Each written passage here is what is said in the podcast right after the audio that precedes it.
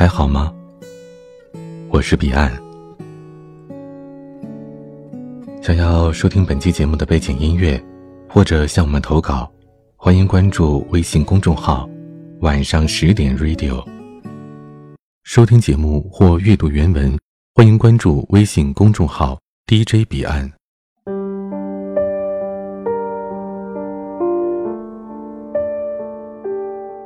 秋雨是我在房交会做兼职时认识的女大学生，面容不算姣好，也不至于影响市容。咧开嘴巴开怀大笑时，一嘴钢牙显得异常好看。秋雨跟我说，她做兼职是为了支持男友考研。男友小波和秋雨算是青梅竹马，从小一起玩到大。高二，两个人便确立了关系，前后脚的来到了同一座城市，上同一所大学。小波比秋雨大三岁，早毕业两年。毕业之后，一直泡在考研的洪流里摸爬滚打。秋雨不忍心小波天天吃泡面，不想一直让小波申请交房租时四处借钱的窘态里，便自告奋勇的在学习之余，担起了为小波。改善生活的担子。我调侃秋雨说：“她是世界上最幸福的女人。”秋雨捂着嘴巴，前仰后合，笑得不亦乐乎。看着她满脸洋溢着知足感，我也为她感到高兴。房交会一别，一年之后，在万达逛街时偶遇秋雨，她剪短了头发，略显成熟的笑容里夹杂着些许苦涩。紧锁的眉头似乎焦躁的一筹莫展。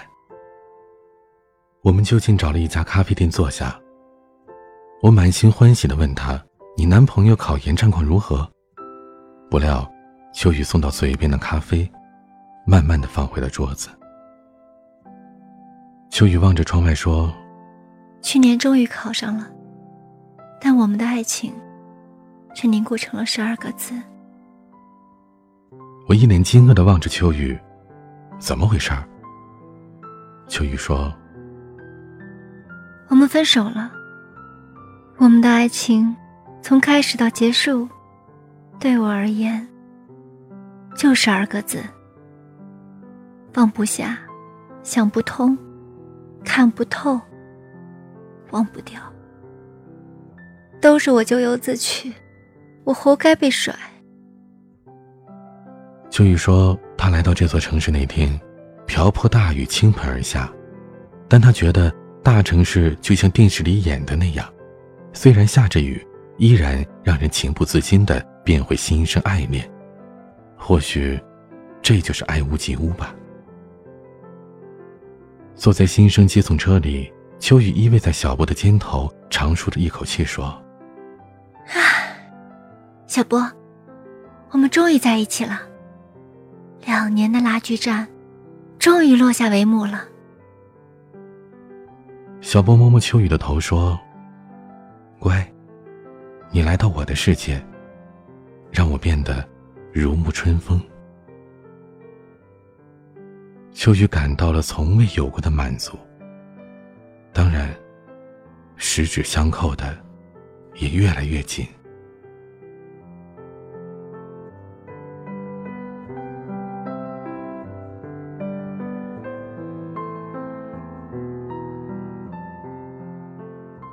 好入学手续，小波和室友为秋雨接风。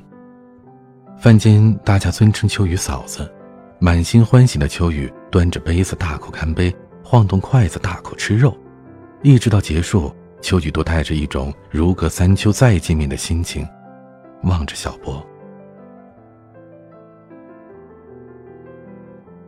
接下来的日子里，小波带着秋雨跑遍了这座城市。秋雨目睹了从未见过的城市风景，尝尽了未曾奢想的美食。走累了，靠着树上休息。小布拿出纸巾为秋雨擦汗，系好秋雨的鞋带，蹲下身子，示意秋雨坐到他背上休息。小波无微不至地照顾着秋雨，看到小波对自己的呵护与关爱，秋雨就有种想为小波生孩子的冲动。秋雨明白，为小波生孩子是迟早的事儿。大四的小波白天实习，晚上写论文，在学校附近合租了一套两居室的次卧，安心的为毕业做准备。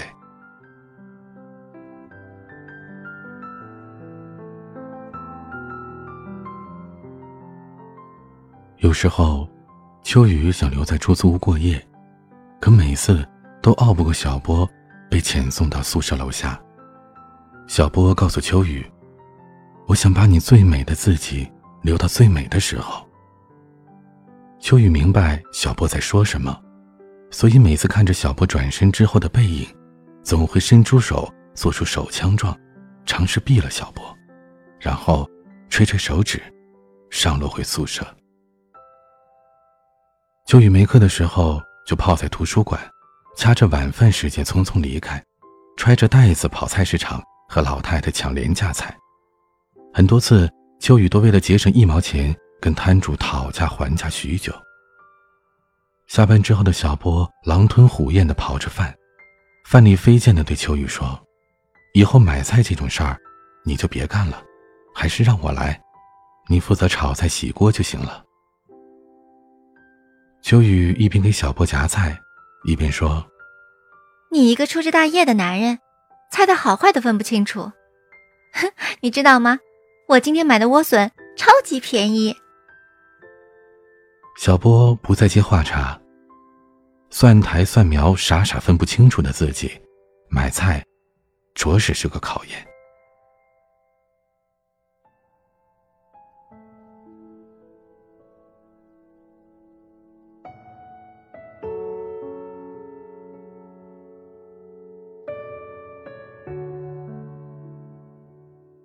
大四的后半期，小布实习结束，一心扑在修改毕业论文上。从修改到定稿这段时间，疏忽了秋雨。可秋雨几乎每天大清早起床做的第一件事儿，就是直奔食堂买豆浆油条，给小布送去。洗了小布的衣服，又疯狂地跑到菜市场去买菜。下课回来，秋雨看着三天的菜被偶尔勤快的小布全部切掉洗干净时，秋雨既生气又好笑，最后，还是忍不住的笑出了声。小波一般会睡到两点左右才起床，秋雨就坐在床边一边看书一边等。小波准备起床的时候，秋雨才着手下厨炒菜。一直到小波顺利毕业，找了两个月工作未果之后，他决心考研。小波没有收入。学校退回来的钱也在两个月内花完了。秋雨突然发现，自己那微不足道的几百块生活费，要想养活两个人，简直是异想天开。既然小波那么卖力的考研，自己就要无条件的支持。起初，秋雨拿着压岁钱，一次性的为小波交了半年的房租之后，从此秋雨囊中羞涩的也不好意思伸手向家里要，于是。决定做兼职来供养小波的生活。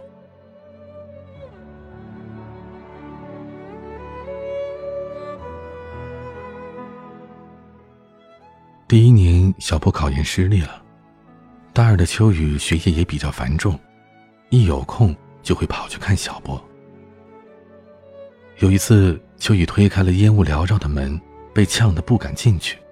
秋雨开着门站在客厅。看着小波丢魂似的，整日打着游戏，他想过要安慰他，但他知道小波的脾气。你越是安慰他，他就越走极端。显然，小波很会折磨自己，比如抽烟，这可是他过去最反感的事啊。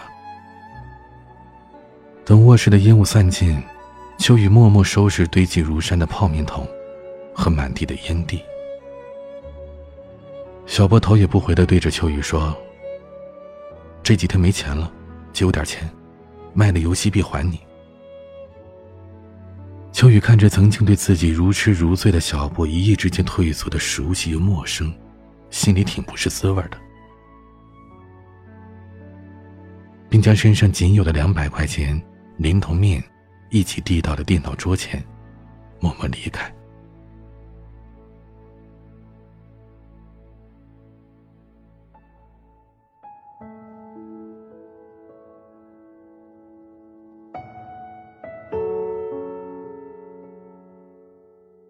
秋雨不想小波过得狼狈又颓废，又开始拼命的忙里偷闲的加大金质量。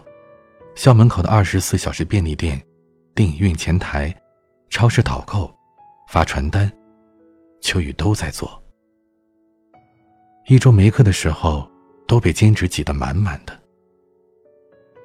用秋雨的话说，既然他不能去安慰小波，那就让小波放纵，自己努力做好考研路上的后勤保障。相信，终有一天，小波会回到原来的生活轨迹，继续考研。秋雨并不胖，饭卡里仅剩的七十块钱，他掰着手指过日子，以至于让自己的一日三餐都和馒头结下了不解之缘。早餐两个，午饭两个，晚饭夜宵两个加一份三块钱的凉拌土豆丝。秋雨说。那段时间吃馒头、吃凉拌土豆丝，吃得他胃疼。在二十四小时便利店上班到深夜，胃痛的蜷缩成一团，额头颗颗汗珠大把大把的往下流。同事见他回去休息，他却从来都说不。休息片刻，又开始理货上货，因为他要努力的保证做好小波考研路上的后勤保障工作。我问秋雨，为什么要这么坚持？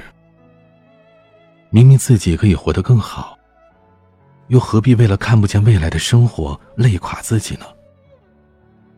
秋雨揉揉泛红的眼睛说：“女人的骄傲呢，在于男人为她拒绝了多少诱惑；而男人的尊严，在于女人是否甘心情愿陪他到最后。”真正可长久的感情，都只认一个死理：要么不开始，要么一辈子。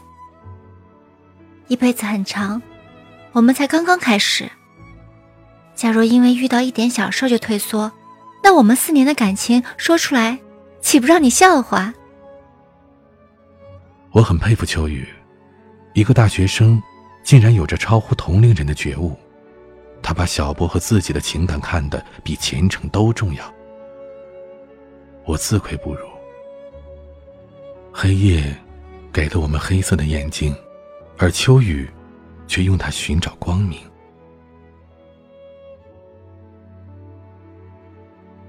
被秋雨养尊处优照顾了半年的小波，冷不丁的回到他老家。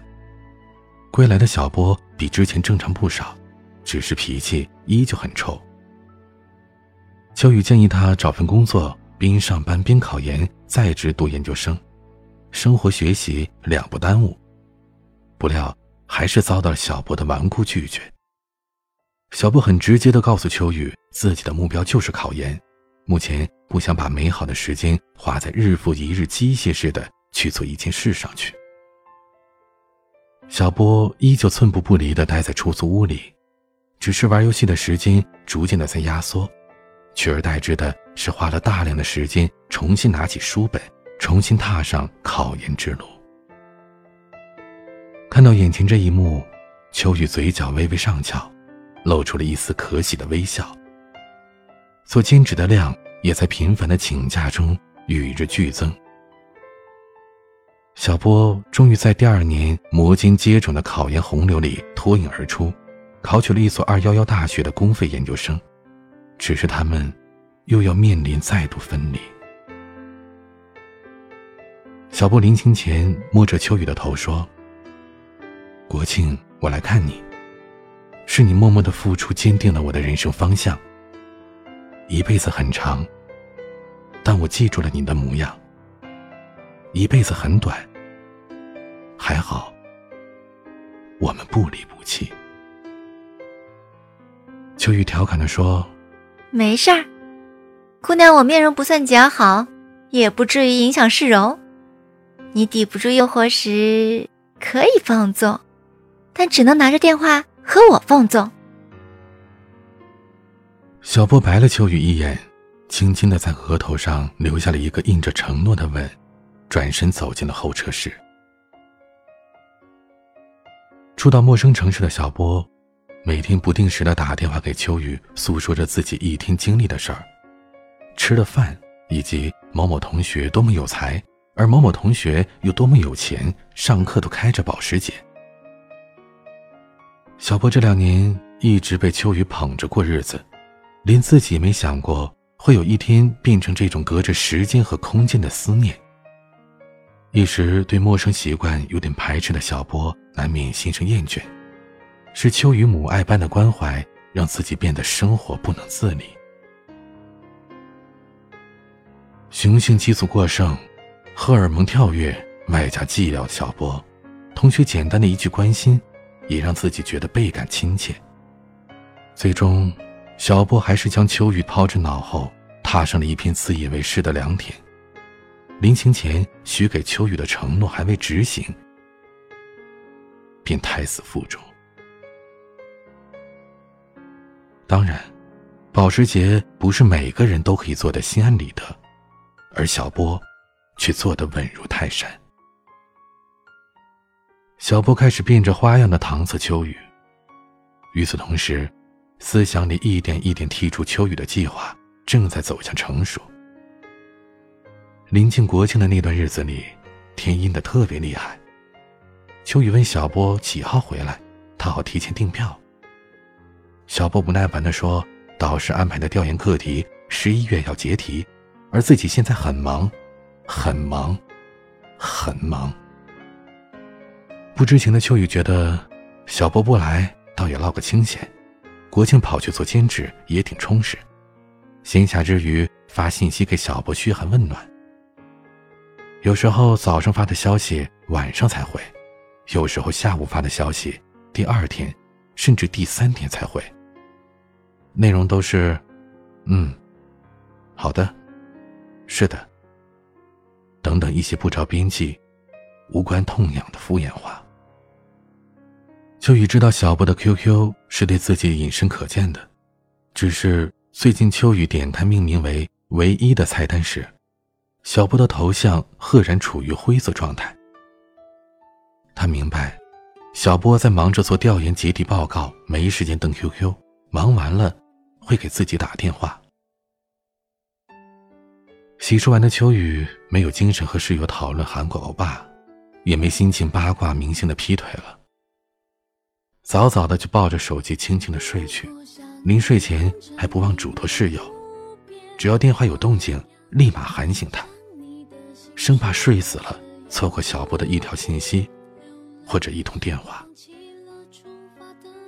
只是，秋雨每次都在期盼中睡去，又在失望中醒来。这样的情形，一直延续到放寒假的前一天。秋雨实在憋不住了，便打开 QQ，准备问小波什么时候回家。不料发出去消息时，对话框显示需要添加对方为好友。秋雨不敢相信自己的眼睛，慌忙中拨打小波的电话，而听筒那边传来的是对方正在通话中。秋雨一遍接一遍的打，依然都是在通话中。秋雨拿着室友的电话打通了，只是一直无人接听。秋雨明白，自己已经躺进了小波的通讯录黑名单里了。奇葩的秋雨笑靥如花的沉思着，既然小波想要给自己一个惊喜，不如自己给小波来个更大的惊喜。随即，秋雨收拾了简单的行李，直奔有小波的城市。因为他想给小波一个不期而遇的惊喜。当秋雨远远望见一手撑伞、一手搂腰的小波和陌生背影时，他这才发现，小波并不是只爱自己。当所有幻想惊喜的征兆都印证了自己被甩的现实时，他并没有哭。他只是唇齿相交，颤抖着掏出手机编辑了一段不痛不痒，但锥心刺骨般的爱情总结发给了小波。放不下，想不通，看不透，忘不掉，这就是我们的爱情，也是你留给我的悬念。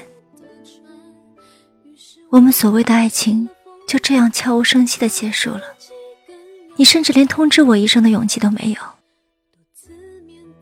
也对，都是我咎由自取，我活该被甩。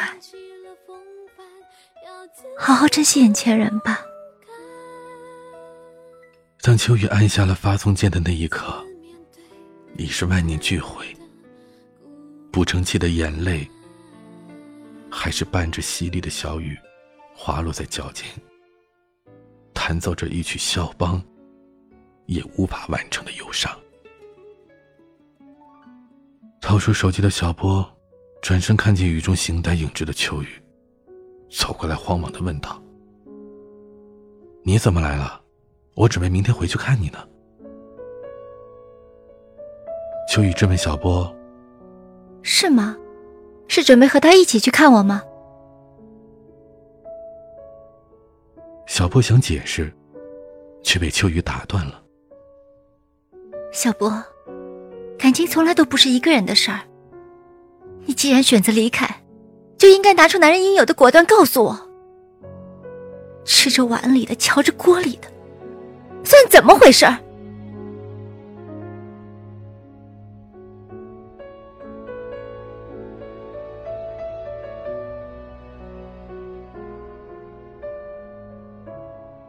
小波瞬间露出讥讽的表情，说：“既然这样，我也不想解释什么。我承认，我以前深深的爱着你，可现实告诉我，物质也是感情上升期不可或缺的重要因素。经济基础决定了感情深度。和你在一起，我得到的仅仅是关怀和无休止的起鸡叫、睡半夜的奋斗。和他在一起，我至少不用担心这些。”唾手可得的物质基础，信手拈来的社会地位，我既然做不到两全其美，我只能择优选择。对不起，不是你不好，只是这社会太现实。也对，都是我咎由自取，我活该被甩。好好的跟你的物质基础和社会地位甜甜蜜蜜过日子吧。祝你们幸福。说完，秋雨转身离开，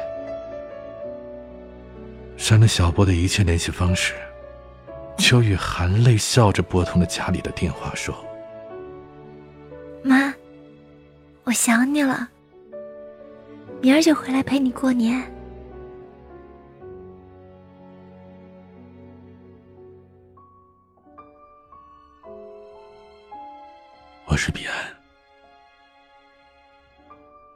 情里，